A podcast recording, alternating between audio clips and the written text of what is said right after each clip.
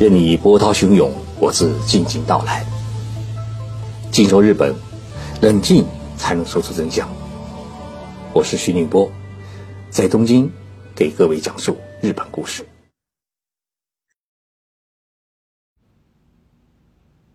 大家平时在与日本人的接触过程当中啊，有没有感觉到，日本人虽然属于东亚人，与我们中国相邻，并传承了我们中国的传统文化。长相也一样，或许祖上啊还有一些血脉的相融。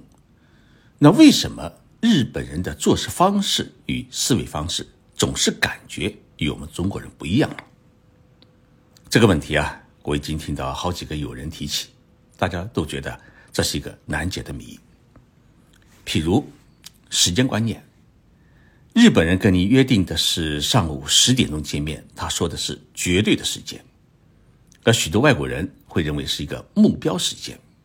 所以呢，外国人会觉得我在十点左右啊到就可以了。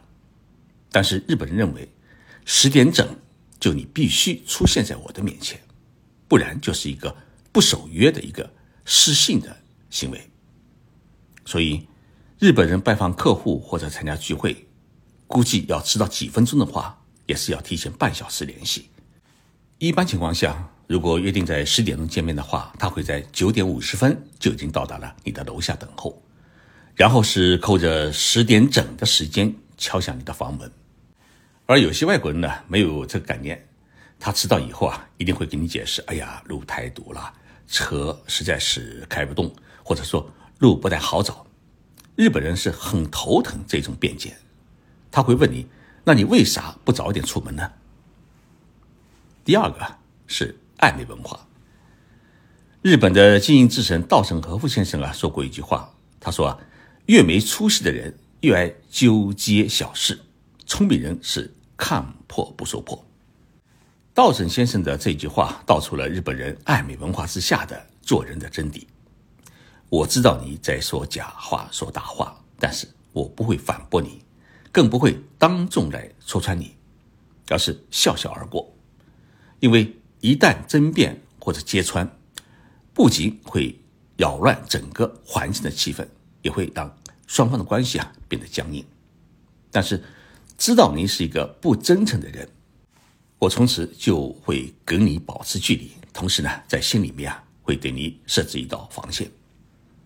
这就是许多外国人他看不到日本人的内心，他到底在想什么的原因，因为日本社会文化当中。没有非黑即白的 yes 或者 no 的一个绝对的分界线，所以与日本打交道必须以真诚和坦诚作为先导，以此来建立双方的信任，在相互信任的基础上面再寻求合作，而不是一手交钱一手交货的简单的买卖。同时呢，要给予日本人时空的愉悦，也就是说要给他空间。他告诉你的你要听，没告诉你的不可以刨根问底，因为他一定有没必要或者暂时不能告诉你的理由。第三个呢是伙伴意识，有些外国人对于丰田、本田等日本汽车公司不大力发展电动车，白白失去海外电动车市场啊感到不解，甚至认为日本人是迂腐脑袋不开窍。其实呢。日本的汽车制造企业不愿意立即放弃燃油汽车产业，除了目前世界的汽车市场依然是以燃油发动机汽车为主，电动汽车技术含量低于燃油发动机汽车等因素之外，更为重要的原因是因为日本的这些汽车制造企业考虑到了与供货商的伙伴关系。我们以丰田汽车公司为例。这家公司的核心零部件供应商多达三千多家，那么在第一个档次的零部件的供应商是达到了一万多家。从一九三六年推出第一辆的小轿车开始，到二零二二年，丰田汽车公司卖出一千零七十二万辆汽车，成为世界第一大汽车制造公司。那么这八十七年当中，丰田汽车公司与这些老伙计们是长期合作。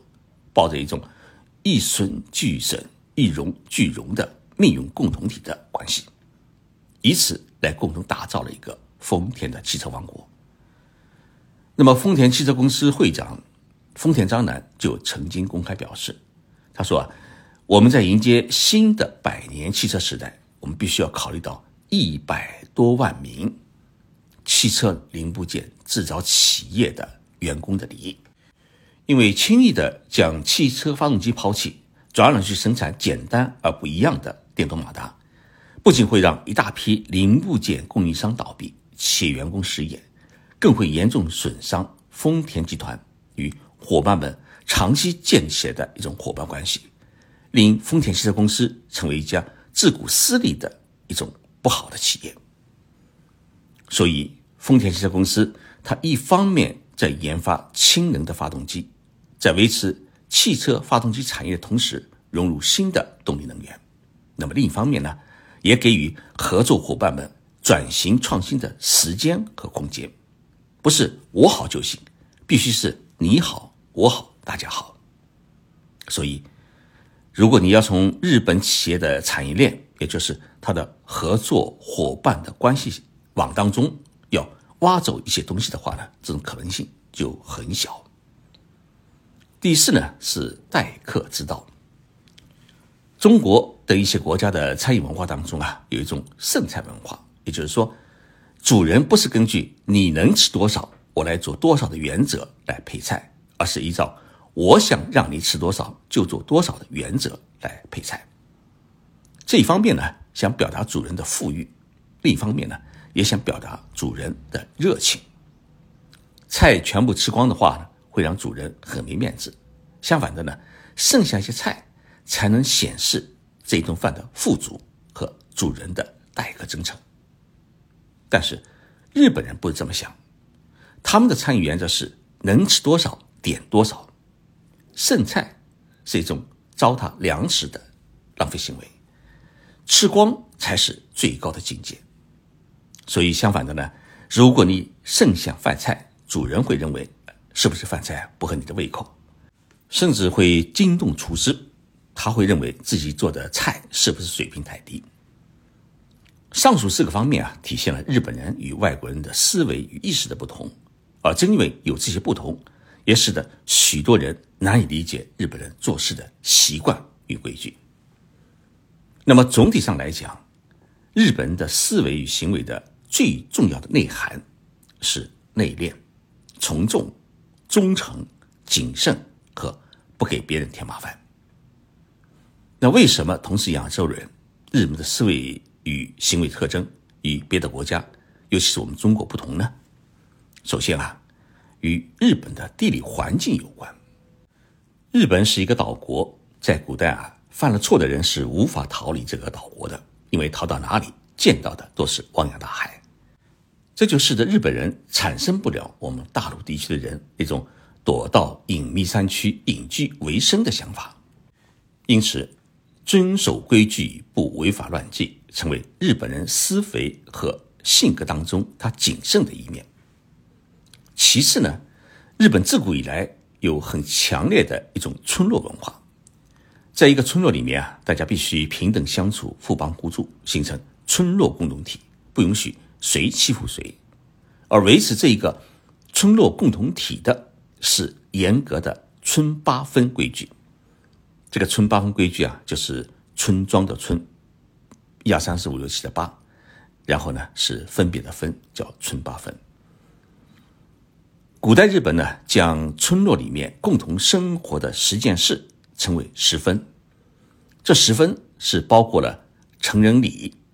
结婚、生育、照顾病人、房屋改建、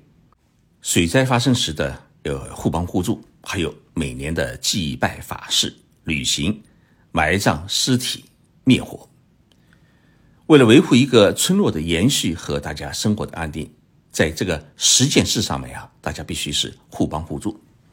但是如果村里有人不守规矩、捣乱闹事、欺人霸道的话呢，那么就要对这个人实施村八分的惩罚制度。也就是说，除了埋葬尸体。灭火之外呢，一概不予帮助，实施集体的排挤，让你无法在这个村落里面啊继续生活。另外呢，日本是一个多灾害的国家，经常会发生地震、海啸，同时每年都会有台风的袭击，因此一个人要独善其身会非常困难，必须参加一个群体，寻求互助。这就决定了每一个个体他必须要有从众的思想与行为，而且做任何事情不能给别人添麻烦。日本古代是一个等级非常严格的国家，而且实施的是等级的世袭制，也就是完全的阶层固化。天皇之下是将军，将军之下呢是藩主，也就是诸侯，藩主之下呢是武士，武士之下呢就是一般的老百姓。古代日本学习了中国许多的社会制度，但是就没有引进科举制度。这就使得普通的老百姓他无法通过科举考试这一途径跳龙门，来改变自己的地位与身份。这种阶层固化制度造成了两种现象：一是藩主必须照顾武士，武士必须照顾老百姓；二是武士必须世代忠诚于藩主，才能保住自己家族的武士的世袭地位。而老百姓只要忠诚于武士，就能安居乐业。武士阶层呢，他遵循着武士道，其中包含了忠诚、尊重和荣誉等原则。那么这些原则其实都是强调了一个忠诚的重要性。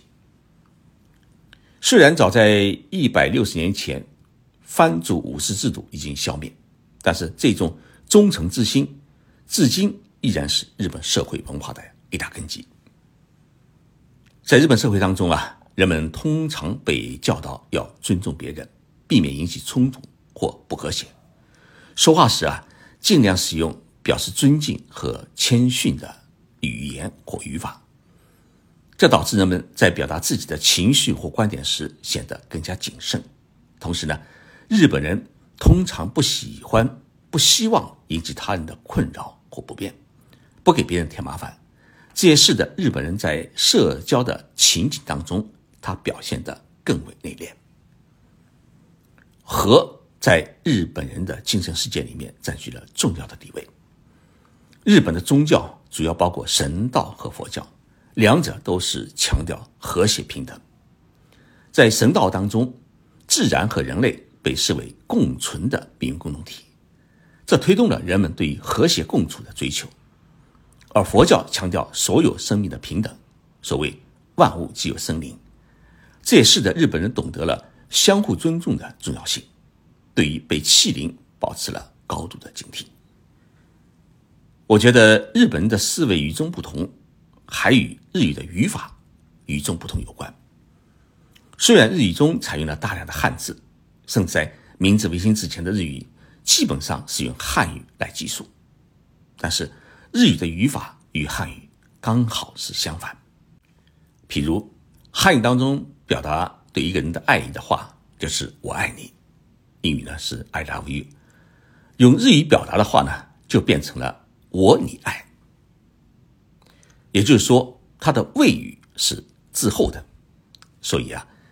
汉语的语法与英语是一样的。我们中国人和美国人啊，哎，经常吵架。但是无论如何争吵，最终还是能够达到意识的沟通。但是与邻居的日本人发生争吵，有时候就会争辩不清，意识难以做到完全的沟通。那么这种现象或许真的与语言的语法有关。谢谢大家收听今天的节目，我们下期节目再见。